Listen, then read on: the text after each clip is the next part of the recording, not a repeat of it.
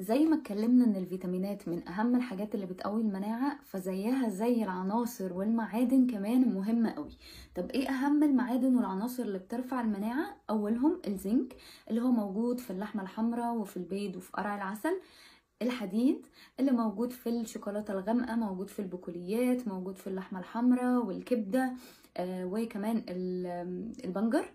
زي كمان البوتاسيوم اللي موجود في الموز وفي الأفوكادو وفي المشمش وفي التمر زي كمان المغنيسيوم اللي موجود في الشوكولاتة الغامقة في المكسرات في جوز الهند في الأفوكادو وكمان بذور الشيا. والمهم قوي هو السيلينيوم لأن هو كمان غير إن هو مهم للمناعة هو مهم للغدة الدرقية. وكمان موجود في الأسماك وموجود في البيض وموجود في المشروم وموجود في السبانخ.